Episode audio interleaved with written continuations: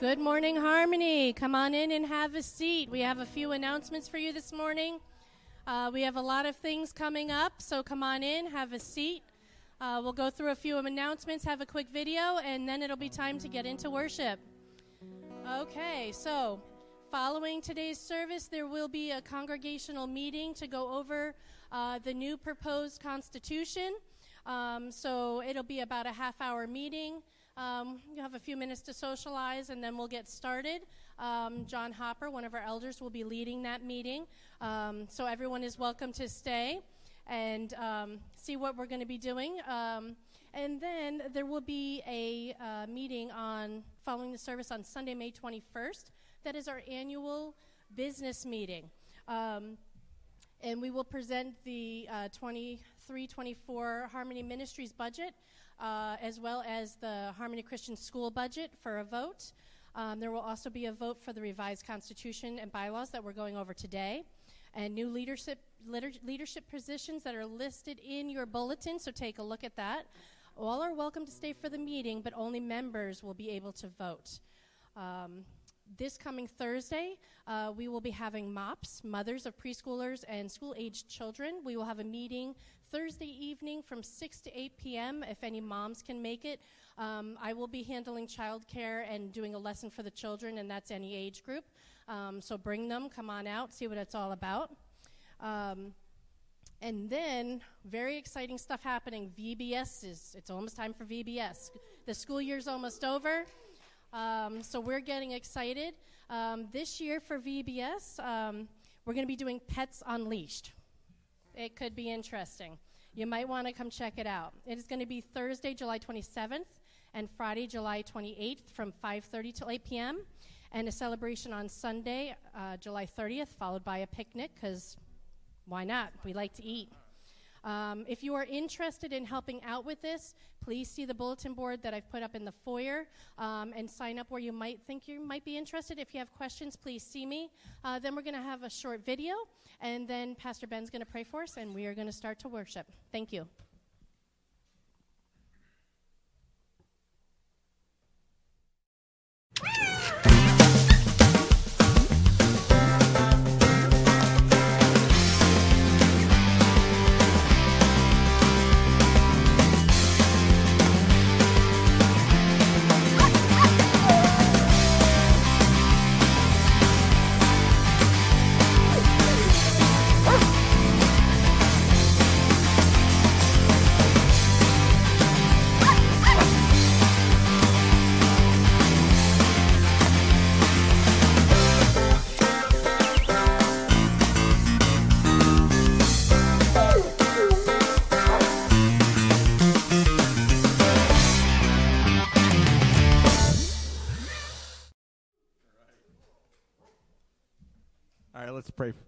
Father God, we are grateful and we're thankful for another opportunity and a privilege that we get to come before you and lift our voices in praise. Thank you for this beautiful day. Thank you for allowing us to be here. So, God, as we get ready to sing, may we have our hearts and our minds in the right place. May those things of this week that are weighing us down, that are dragging on us, may we just lay them down and come to you with a heart of praise this morning. We thank you, we love you, and we give you all the praise and glory and honor that's due. In Jesus' name, amen. Amen. Thank you, Ben. Please stand with us as we open with worship. I'm going to ask for a little help as we start out here. It's going to require some rhythmic participation on your part. Uh, so we're just going to we're just going to clap together. It's like this.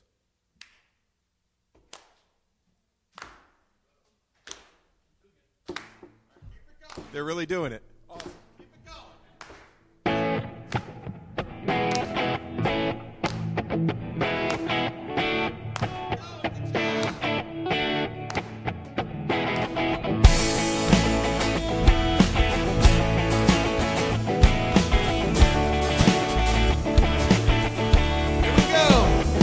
We worship the God who was. We worship the God who is. We worship the God who evermore will be. He opened the prison door, He parted the raging sea. My God, He holds the victory. Yeah, there's joy in the house of the Lord. There's joy in the house of the Lord today, and we won't be quiet.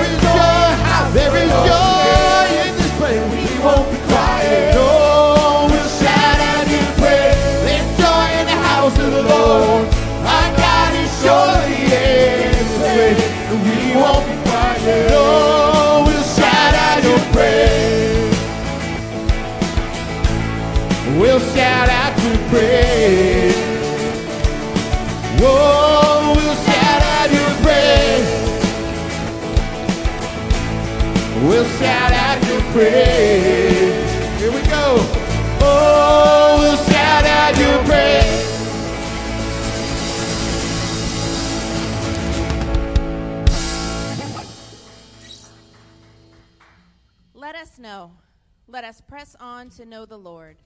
His going out is sure as the dawn. He will come to us as the showers, as the spring rains that water the earth.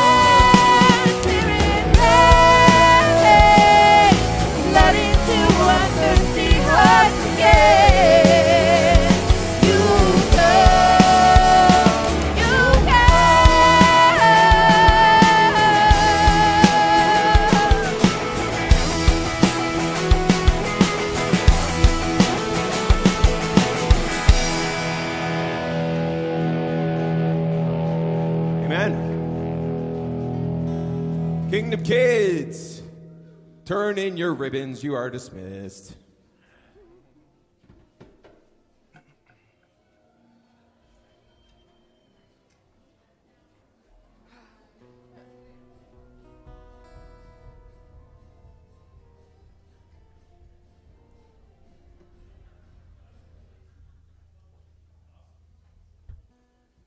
All right. And Jesus came and said to them, all authority in heaven and on earth has been given to me. Go therefore and make disciples of all nations, baptizing them in the name of the Father, and of the Son, and of the Holy Spirit, teaching them to observe all that I have commanded you. And behold, I am with you always to the end of the age.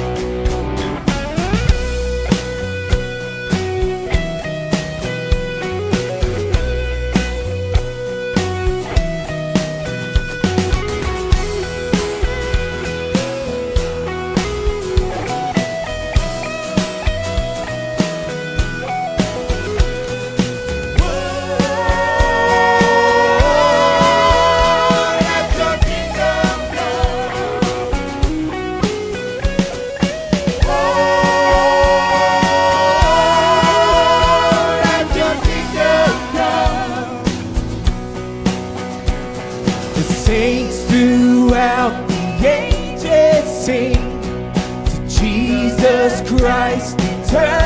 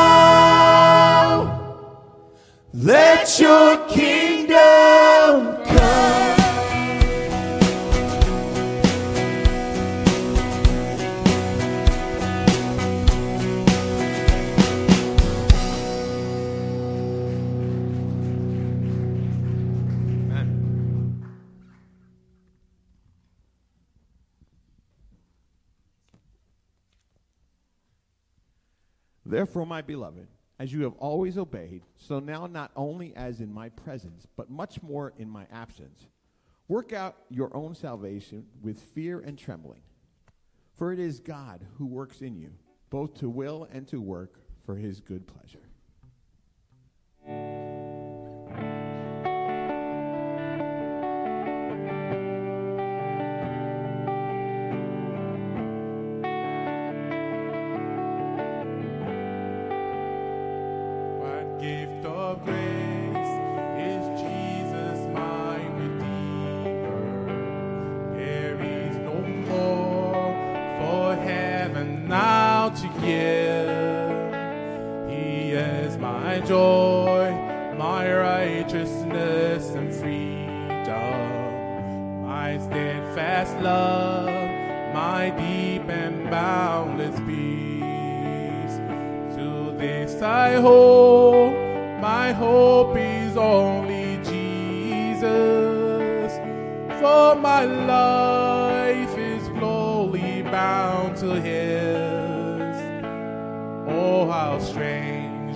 divine. I can all is mine, yet to Christ in me.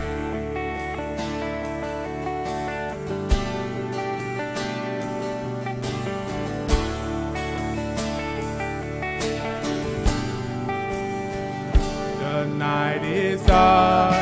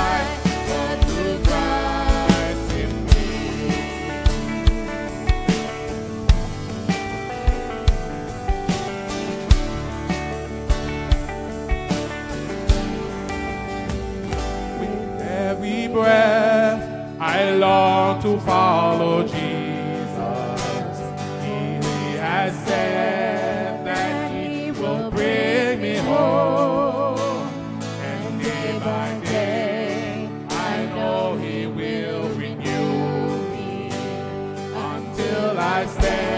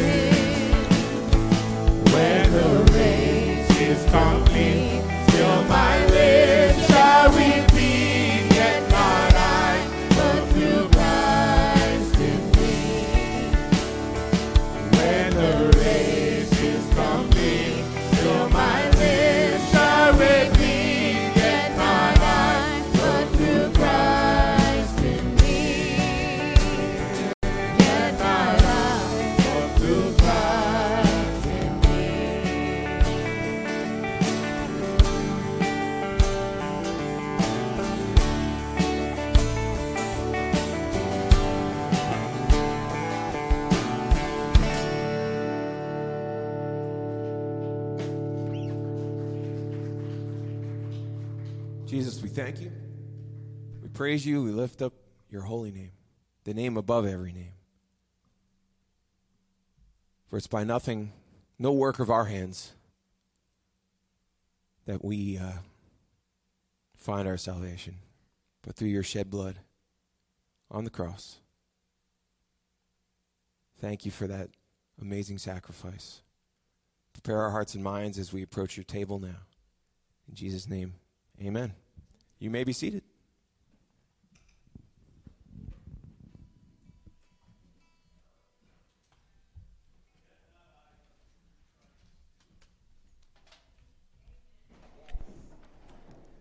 Good morning, everyone. In just a moment, we're going to share together in the Lord's table communion.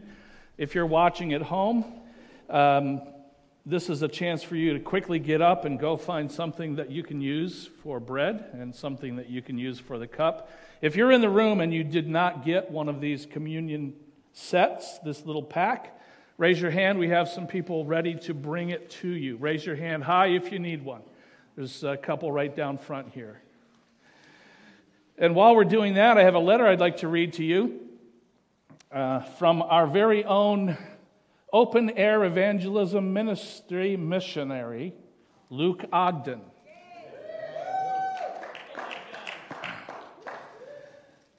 Dear church family, Luke writes, the Lord is good. With my New York City trip having come to a close already, I thought I should give an update. Good job, Luke. I wish all of our missionaries would give us this kind of prompt report every time something wonderful happens. In just two full days of street evangelism, my fellow classmates and I ministered to a total of 9,380 people. Of those, 2,336 were given the complete gospel message. We, they stood there, they stood still long enough to tell them the whole gospel. And we had 88 people come to know Christ right there on the streets. So Luke repeats, The Lord is good. While not everyone was able to trust Christ at that time, thousands of seeds were planted. Amen. And I urge you to pray along with me that those seeds would sprout. Though at times it was difficult, the reward at the end was so very worth it. Thank you again for sending me. Because of your prayers and support in sending, so many more brothers and sisters will join us one day in glory. Praise the Lord. What a great thought. I ask you to continue to pray for me as I finish up the year, and again for all the people who were ministered to. Thank you again for playing a part in making this possible. And I think I said this the last time I read something from Luke. This kid's a preacher already. He's, he ends with a, a, a Bible verse, John 5 24. Truly, truly, I say to you, whoever hears my word and believes him who sent me has eternal life. He does not come into judgment, but has passed from death to life. Amen. That's a homegrown missionary right there. And you all have a part in this report that we've just received. That's fantastic. I was thinking as I came into church this morning, uh, it's, it seems like it's already Communion Sunday again. It, it, we, just, we just shared in communion. You know, the last time we shared in communion together was on Good Friday, a, month ago. And so much has happened we're in the spring of the year, and uh, suddenly, suddenly we have pushed in the clutch, put that uh, stick shift into sixth gear, released the clutch, and hit the gas, and we are flying down the highway, metaphorically speaking. We're doing it in a safe way, abiding all proper traffic regulations. But things around here are really speeding up. Have you noticed? Just with the announcements this morning. And in a month, a month, uh, a month of Sundays from now, June the 4th, uh, we're, we have so many people being baptized, we had to cancel the sermon. Amen. That's going to be the sermon. Right now, you, you, you're not going to believe this. You're not going to believe me when I tell you this. We're talking about this Tuesday in staff. We're listing the names of people that we know have expressed a desire to be baptized. Now, not, uh, maybe not all of these people will be able to share in baptism on June 4th, but the number right now is 12. And as of this morning, that number went up one.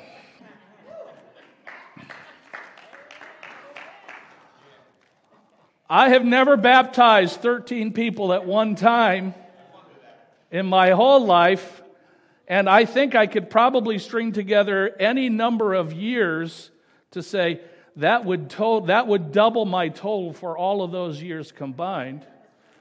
And uh, somebody at staff was saying, that's never happened here at Harmony Baptist Church before.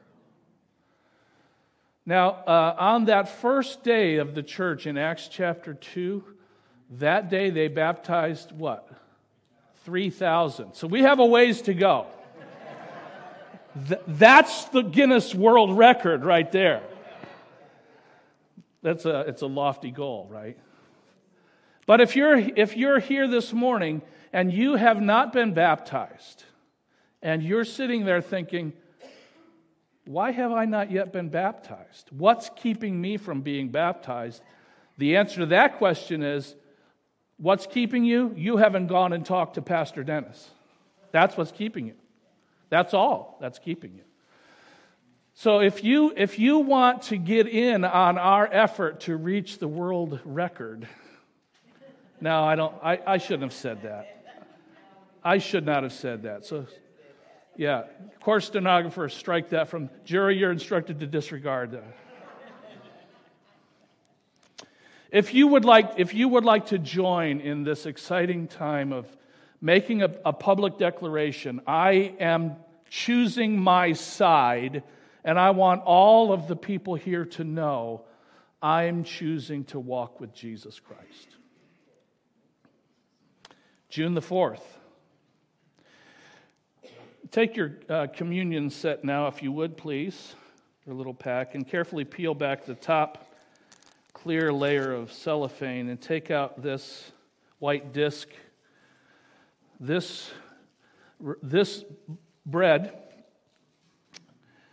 Jesus said to his disciples on that night in which he was betrayed, he took the bread that they were using, unleavened bread, flat, because it's unleavened. Maybe not this flat, but it's unleavened. He took this bread, part of the Passover celebration. He took this bread and he, and he held it up before them, I imagine, something like I'm doing right now with this.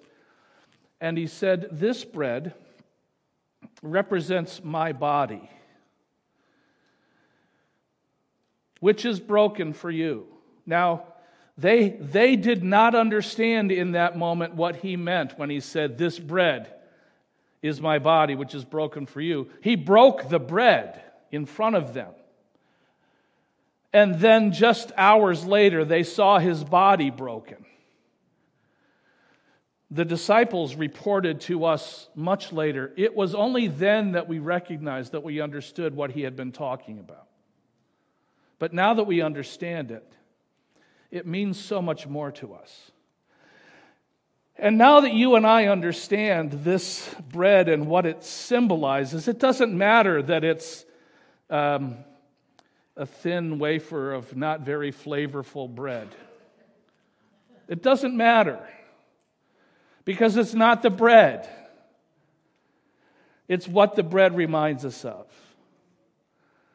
Jesus gave thanks Blessed are you, O God, King of the universe, who brings forth bread from the earth. We give you thanks for this bread. Jesus thanked God for the bread. He blessed it and he broke it and gave it to them, saying, This bread is my body, broken for you in remembrance of me. This do in remembrance of me.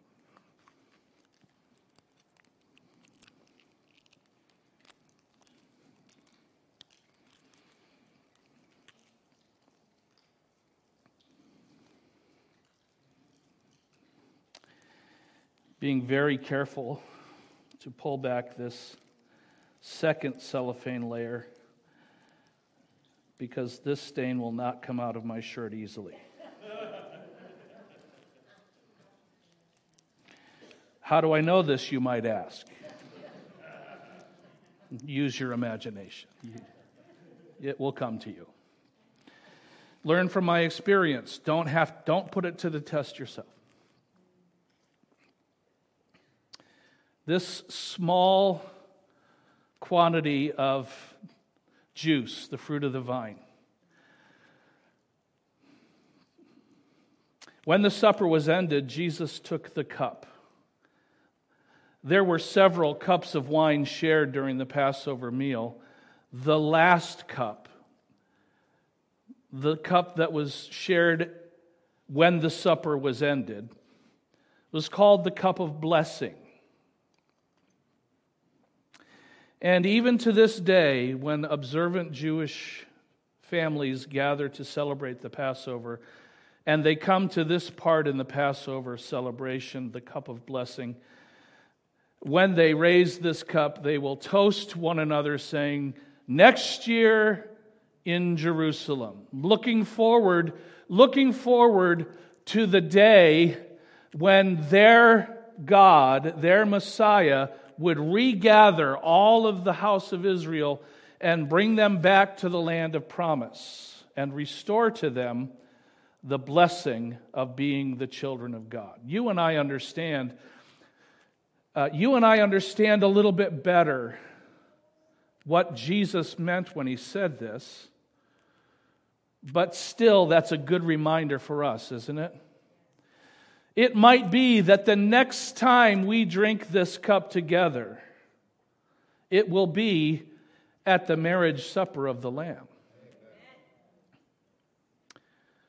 Our brother Gene Bosick is back this morning, having uh, spent the last couple of weeks along with his wife Judy traveling back and forth to Ohio. Uh,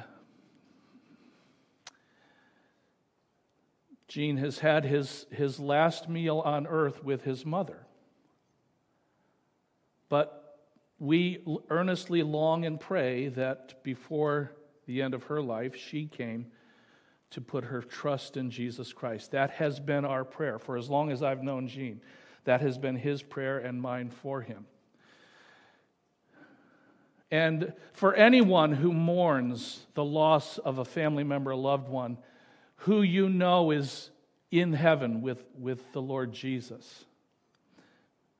This is part of the blessing to me of communion because communion means we have in common this thing with all of the saints of God, all of the people for all time who have put their faith in Jesus Christ, many of whom are now in heaven with, with the Lord, many dear to me. And while I will not take this cup with them again on earth, I look forward to that day when around the throne of God I share communion with all the saints. And maybe um, as we take this cup together today, that reminder might bring some assurance and strength and hope and comfort to you as well. Jesus took the cup and he blessed it. We give thanks to you, O God, King of the universe, the maker of heaven and earth, who brings forth the fruit of the vine.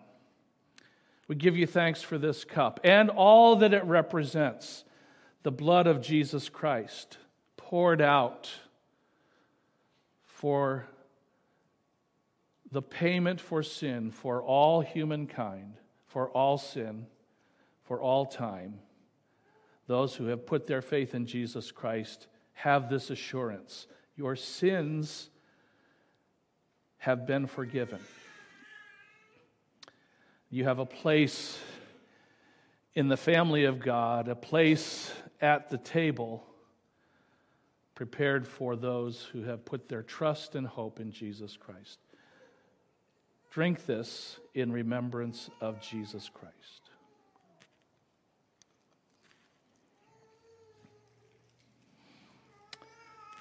Amen.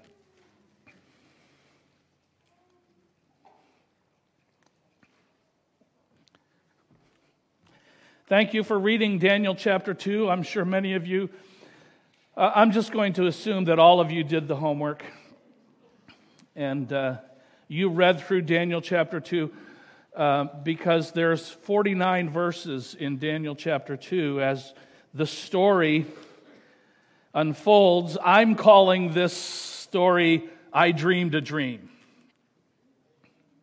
Some of you will get that reference, uh, and some of you won't. And it doesn't matter if you don't, because I do.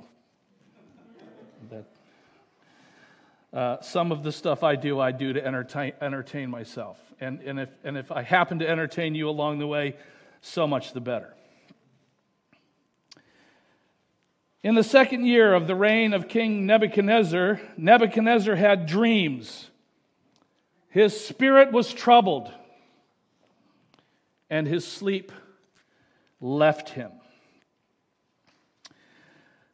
This chapter is a story, a true story, and I'm going to treat it like a story, and I'm going to, to, to talk to you about the story as it unfolds before us. A story that you've already read, a story that's already familiar to you. And, and so I'm going to just recount the story. But because I'm a preacher, I have organized it with alliteration. It's just, I can't help it.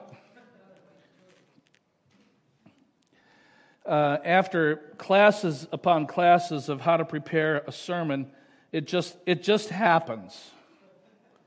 Also, because uh, words, to me, words are my toys. And I, I, like to, I like to use them and arrange them in, interesting ways. So uh, the story begins with a conflict.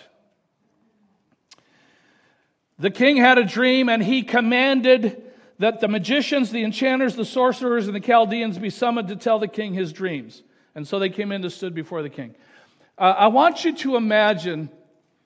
Uh, I want you to imagine if you've seen the Disney cartoon, the Disney show Aladdin. I want you to imagine these magicians, enchanters, sorcerers, and Chaldeans represented by the character Jafar, the Grand Vizier. And if you are familiar with that story, Jafar is the bad guy. Now, I'm not saying, I'm not saying that all of the magicians, enchanters, sorcerers, and Chaldeans are bad guys, but as the story unfolds, that's how Nebuchadnezzar saw them. The king said to them, I had a dream and my spirit is troubled to know the dream. And so they said, Well, well, O king, this is, you know, this is what you're you're paying us for. Tell us your dream. And and we'll tell you what it means. They had books and scrolls in their library, and they could, you know, they could look up if you dream about running to catch the school bus, and just as you get there, the school bus door closes in front of you and pulls away. This is what this dream means. There are actually books that you can buy in bookstores that tell you what certain dreams mean. I don't know how I don't know how reliable these books are, but they exist. And some people have made it their life's work to study and understand the meaning of dreams. The king said to his advisors, his wise men, his magi. Tell me what my dream means, because it's troubling me. And they said, Okay. And the king says, Except, I'm not going to tell you what I saw in my dream. I want you to tell me what I saw in my dream, and then tell me what it means. Oh. Um, school bus? No. Probably not. No. The Chaldeans said to the king, uh, Tell your servants the dream, and we will show you the interpretation. And the king answered, This word from me is firm. If you do not make known to me the dream and its interpretation, you shall be torn limb from limb, and your houses shall be laid in ruins. Now we know that Nebuchadnezzar is skeptical of these advisors. If you show me the dream and its interpretation, you'll receive from me gifts and rewards and great honor. Show me the dream and its interpretation. And they, they said, uh, a second time, a second time, let the king tell his servants the dream, and we will show you, we promise, we show you what the dream means. And the king said, I know with certainty you're just stalling. You're trying to gain time because you see that the word for me is firm. If you do not make the dream known to me, there is but one sentence for you. You have agreed to speak lying and corrupt words before me till the times change. Therefore, tell me the dream, and I shall know that you can show me the interpretation. I don't trust you, I don't believe you, but if you tell me what I dreamed, then I will believe that you can tell me what it means. Hmm. By the way, this is why it's not such a great thing to have a king.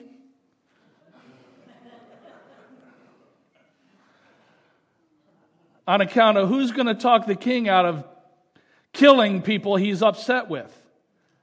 There's no higher authority on earth. And the king, if he decides he is done with you, he can say, Off with your head, and off your head will come.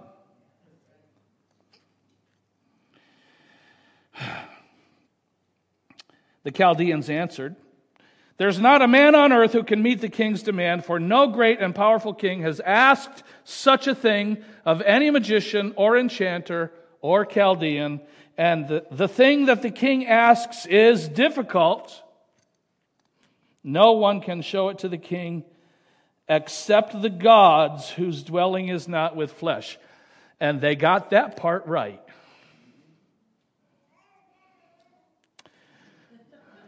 That's right.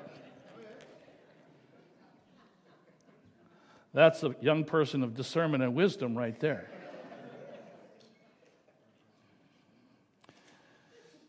Let's feed that child from the king's table and put them through a three year program of study. This brings us to the next part of the story the catastrophic consequence if you're filling out these uh, blanks in your bulletin insert. The catastrophic consequence. I couldn't choose between, between catastrophe and consequence, so I chose them both. Verse 12 Because of the answer of the wise men, the king was angry and very furious. This is why it's good not to have a king and commanded that all the wise men of Babylon be destroyed. He's no closer to finding the answer to his question about his dream, but he's going to rid himself of these people who are a burden on his checkbook and giving him nothing of substance. And so, in his anger, he sentences all of them to death. Which brings us to collateral damage. So the decree went out, the wise men were about to be killed, and they sought Daniel and his companions to kill them because Daniel and Hananiah and Mishael and Azariah were now among the wise men of Babylon. We saw that at the end of chapter 1. The king said, Kill them all. And that included Daniel and his friends. Collateral damage. As the story unfolds, Daniel makes a careful response. Daniel replied with prudence and discretion to Arioch, the captain of the king's guard, who had gone out to kill the wise men of Babylon. He was assigned that uh, grim duty. And uh, Daniel declared to Arioch, the king's captain, Why is the decree of the king so urgent? What's the rush? Arioch made the matter known to Daniel. Arioch explained the whole thing. This reminds me of some of the lessons we observed last week about Daniel and his formula for spiritual success particularly the third lesson. See, I just pulled that directly from last week into this week, didn't even change the number. Daniel approached his supervisor, in this case, Arioch, his executioner, tactfully and respectfully without belligerence.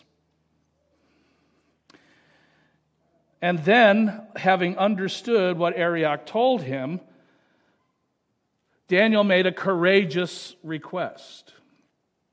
Daniel went in and requested the king to appoint him a time that he might show the interpretation to the king. Daniel said, Well, the king didn't ask me about this dream. God has given me the ability sometimes to understand dreams. Give me a chance. And maybe I can show the king the dream, and I will uh, help spare my life and the lives of my friends, and while I'm at it, everybody else's life too. This is another part of Daniel's formula for success. He sought and found an acceptable position. He could both obey God and not disobey the human authority over him.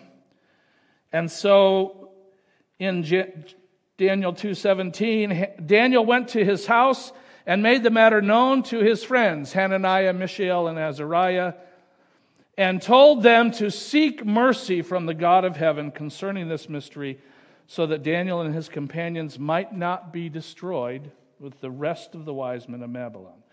Daniel and his boys had a prayer meeting. That's another part of Daniel's formula for spiritual success. You already recognize that. Daniel found support and courage by partnering with like minded friends. When you're in trouble, find somebody and pray. If you can't find anybody, pray. But with one eye open, look around to see if you can bring somebody into your prayer meeting with you. And then um, another part of Daniel's path to success Daniel trusted God would honor Daniel if they sought to be obedient to God. So, the next thing that happens in the story is that Daniel bursts into song. He makes a confession of praise because the mystery was revealed to Daniel in a vision of the night. And then Daniel blessed the God of heaven. And he, and he writes this beautiful psalm, song of praise. Blessed be the name of the God forever and ever, to whom might, to whom belong wisdom and might. He changes times and seasons. He removes kings and sets up kings. He's seen both of those things happen in his lifetime. He gives wisdom to the wise, knowledge to those who have understanding. He reveals deep and hidden things. He knows what is in the darkness, and the light dwells with him. And then he says, To you, O God of my fathers, I give thanks and praise, for you have given me wisdom and might, and have now made known to me what we asked of you, for you have made known to us the king's matter. They had a prayer meeting. God answered their prayer exactly as they prayed it, and Daniel says, Thank you.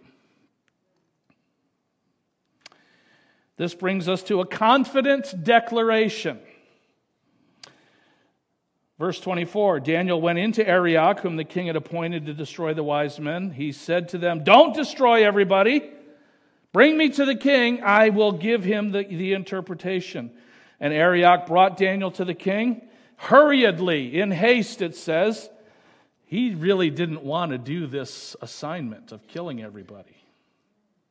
Not if there could be a way to give the king what he wanted. I have found among the exiles from Judah a man who will make known to the king the interpretation. So, verse 26, the king declared to Daniel, whose name had been changed to Belteshazzar, Are you able to make known to me the dream that I have seen? And Daniel answered the king, Listen to this. No.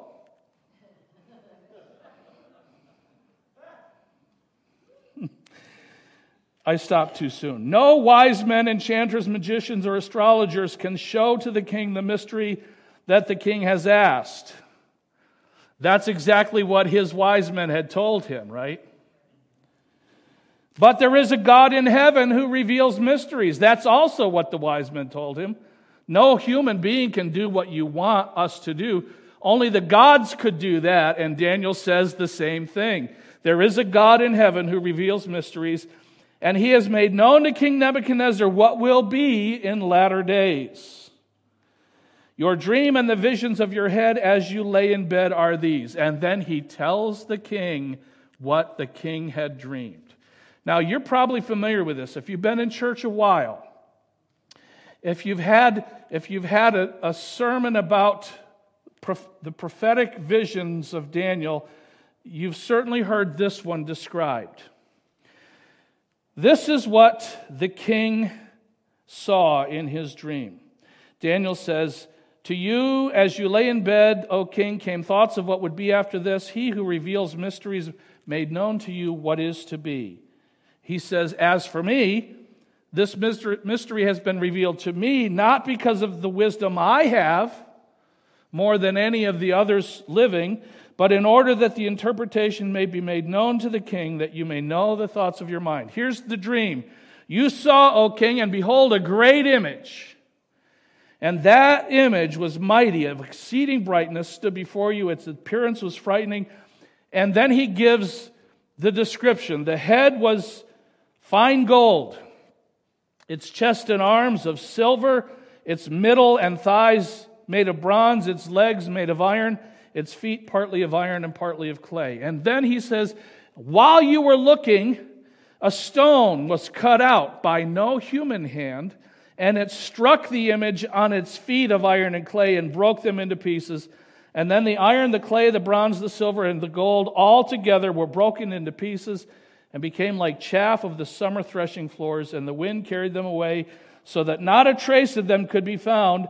But the stone that struck the image became a great mountain and filled the whole earth. This was the dream. And uh, in between, right after the period of this was the dream and the next sentence, the king replied in the Ashley translation, Oh my goodness, that's it! Translators later uh, struck that as probably not being inspired. But that was what the king had seen in his dream, his, his recurring dream, the one that troubled his vision and kept him awake. Now we will tell the king its interpretation. So we have seen the content of the dream. Now for the clarification of the dream. Daniel explains what it means. This first part, verse 37 You, O king, the king of kings, to whom the God of heaven has given the kingdom, the power, and the might, and the glory, and into whose hand he has given, wherever they dwell, the children of man, the beasts of the field, and the birds of the heavens, making you rule over them all. Daniel was given to flattery, apparently not a bad habit to be in when talking to a king who has just ordered you killed. He says to him, You are the head of gold. And then he goes on. But I think, from what we're going to see happen in the next chapter, I think at this moment Nebuchadnezzar stopped listening. He heard you are the head of gold. And, and that took Nebuchadnezzar down a mental rabbit trail. But everybody else kept listening, and they heard this Another kingdom inferior to you shall rise after you, and, that, and yet a third kingdom of bronze which shall rule over the whole earth. And there shall be a fourth kingdom, strong as iron, because iron breaks to pieces and shatters all things. Uh, and uh, you saw the feet and toes, partly of potter's clay and partly of iron. It shall be a divided kingdom. But of the firmness of iron, the firmness of iron shall be in it, uh, just as you saw the iron mixed with the soft clay. And the, as the toes of the feet were partly iron and partly clay, so that kingdom will be partly strong and partly brittle. And, uh, and then he says, In the days of those kings, the God of heaven will set up a kingdom that shall never be destroyed, nor shall the kingdom be left to another people. It shall break in pieces all these other kingdoms, bring them to an end, and it shall stand forever. And uh, he says, Just as you saw that a stone was cut from a mountain by no human hand, and that it broke in pieces the iron, the bronze, the clay, the silver, and the gold Behold, a great God has made known to the king what shall be after this. The dream is certain, and its interpretation is sure. I'm going to leave the story for a minute because I know if I don't mention this, there'll be an elders' meeting after. Most people uh, who have studied Bible prophecy agree about uh, what the Nebuchadnezzar's dream represents and how it has played out in history. Uh, everybody agrees, and Daniel even said that the gold in the image represents Babylon and Nebuchadnezzar. And uh, after the, the empire of Babylon, the Babylonians fell to the Medo Persian Empire. Uh, that is told uh, later in Daniel, and uh, that's, the, that's the empire that let uh, the, the captives return to Israel, return to Jerusalem. That story is told in Ezra and Nehemiah. And the book of Esther tells the story of uh, Esther remaining in exile in the land, uh, and that king Ahasuerus, that she was made queen to, was a Persian king. So the silver is Persia. Bronze is represented, is um, uh, understood to be the Greek Empire, Alexander the Great and those who came after him. And uh, then the iron is the Romans.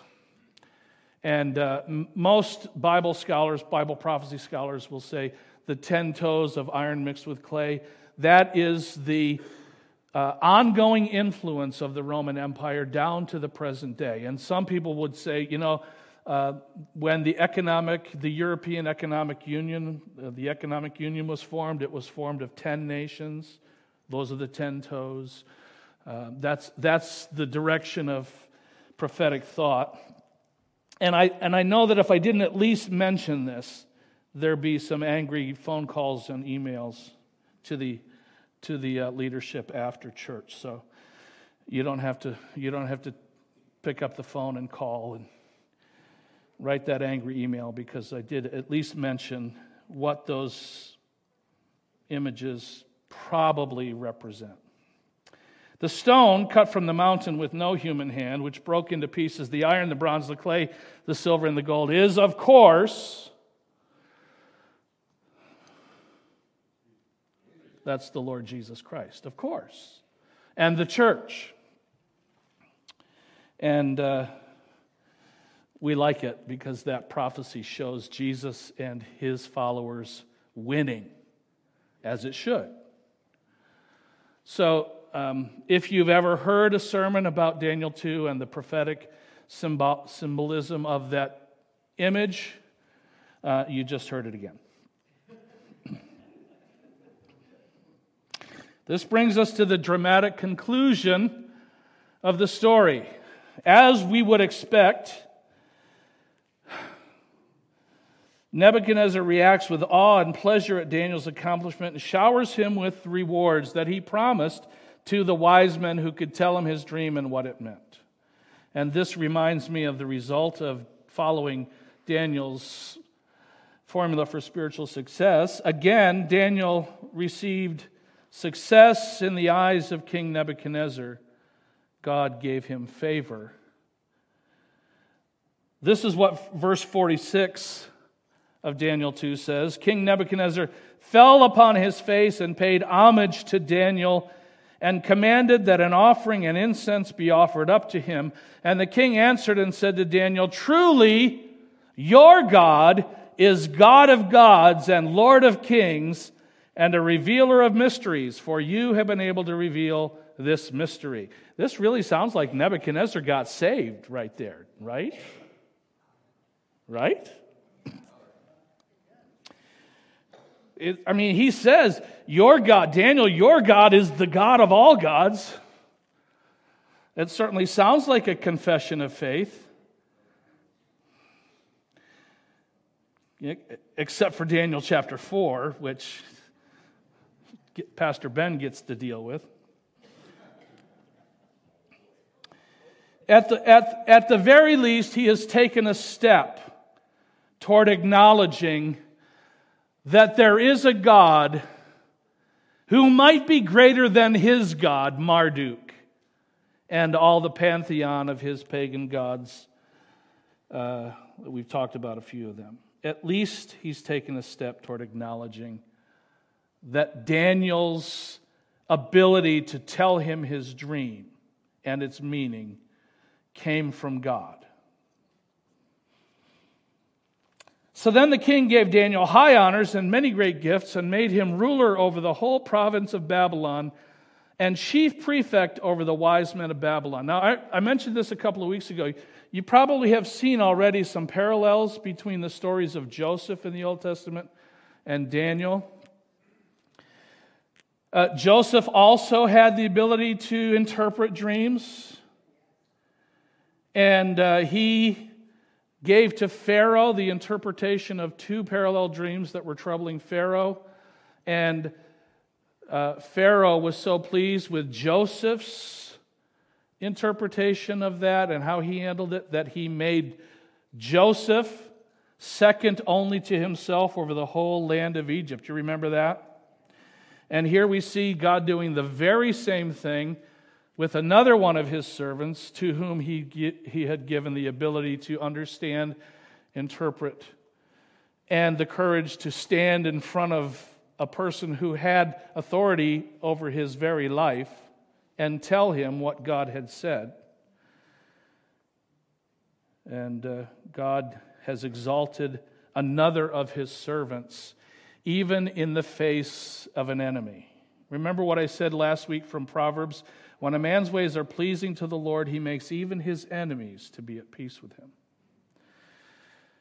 Now, Daniel, because uh, he had brought his friends into this conflict by asking them to pray, uh, we read Daniel made a request of the king, and he appointed Shadrach, Meshach, and Abednego, the boys we know as Hananiah, Mishael, and Azariah, over the affairs of the province of Babylon. But Daniel remained at the king's court. Daniel remained at the king's court for all the rest of the 70 more years of his life. Now, uh, I failed to turn my manuscript for today's message into an editor who would, who would have reminded me uh, Dennis, don't ask everybody to read Daniel chapter 3 for next Sunday because, Dennis, if you haven't if you haven't forgotten, next Sunday is Mother's Day. And so uh, we will not be looking at Daniel chapter 3 next Sunday. It's Mother's Day. So in two weeks, we'll return. Uh, and for two Sundays from now, please have read Daniel chapter 3 uh, over uh, two or three times, like you did this week in Daniel chapter 2. And it'll make your understanding of it your anticipation of it, I hope, better, and it will give me a little bit more freedom to tell the story and, and relate the lessons to be learned from it. Next, next, the next message after Mother's Day is probably the most famous of all of the stories that come out of the book of Daniel. And it's interesting because Daniel is not even in it. So think about that when you read Daniel chapter 3. Ask yourself the question huh, where's Daniel? Okay, just ask. Let's pray together.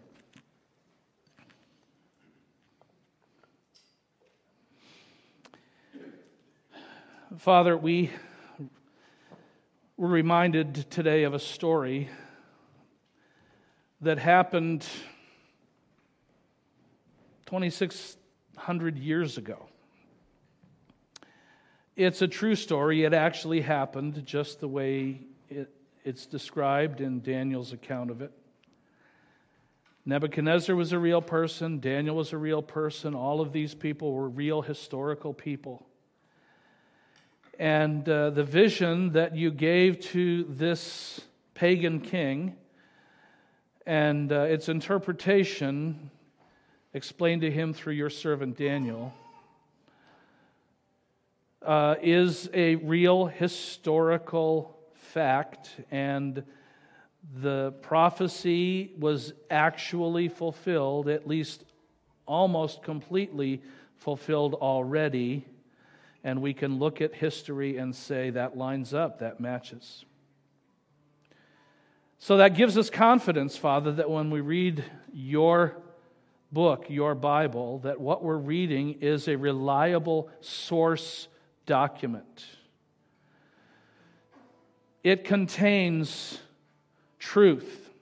It is truth. Every word you have spoken to us is the truth. You hold our lives in your hand, whether we're the king or whether we're a servant to the king or just some peasant in the king's field. You hold our lives in your hand. Because you hold our lives in our hand, it ought to matter to us when you tell us what matters to you. I pray, Father, that you would help us to learn the lesson Daniel teaches us to humble ourselves. That we aren't anybody or anything, we have no ability, special or otherwise, apart from you. And that you are the God who holds our lives in your hands. Nebuchadnezzar acknowledged that to some extent in this part of his story. I pray, Father, that each one of us here has acknowledged that to a greater extent in our own lives, in our own thinking, in our own stories. Thank you for bringing us together. Thank you for what you are doing in our lives. Thank you for giving us things to be busy about in your kingdom, things to do for you, for your honor, for your glory, in your service. Thank you for what you accomplished through Luke Ogden and his classmates in the last week, and for the thousands of people who were contacted, the two or three thousand people who actually stopped to listen to the gospel story, the gospel message, and the life that it gives, and especially, Father, for the 88 souls who, having heard the gospel, were touched by the person telling them and by the power of the Holy Spirit to bring them into your kingdom. 88 new brothers and sisters we have yet to meet, but whose lives somehow we have helped to touch. And thank you for that. And thank you for the more who will come. Thank you for those who are being baptized in just a few weeks and, and others who are thinking about it since we've been talking about it. And I thank you, Father, for the exciting opportunities that you have given to us to move forward in your kingdom, doing what you have called upon us to do. Give us courage. Help us not to be afraid of what might happen, but to be confident of what you have said we should do for you. And I give you thanks and praise for all of this in Jesus' name. Amen. So, you guys stand where you are. We're going to sing Great is Thy Faithfulness.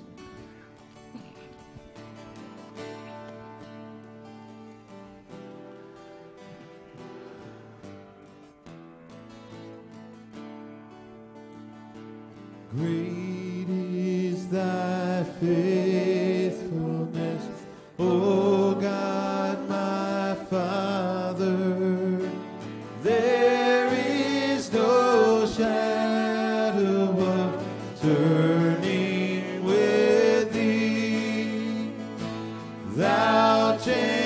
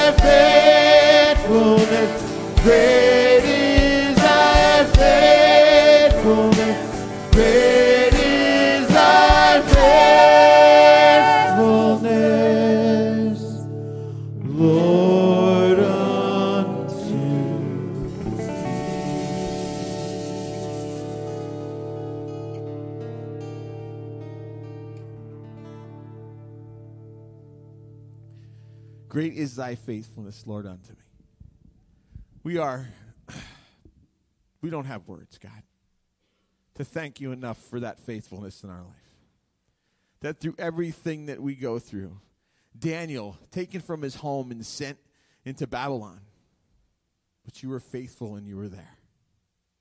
We go through things in our life every day, God, pains and, and trials and, and sometimes just torment, but you're there. You're faithful because you promised never to leave us or forsake us.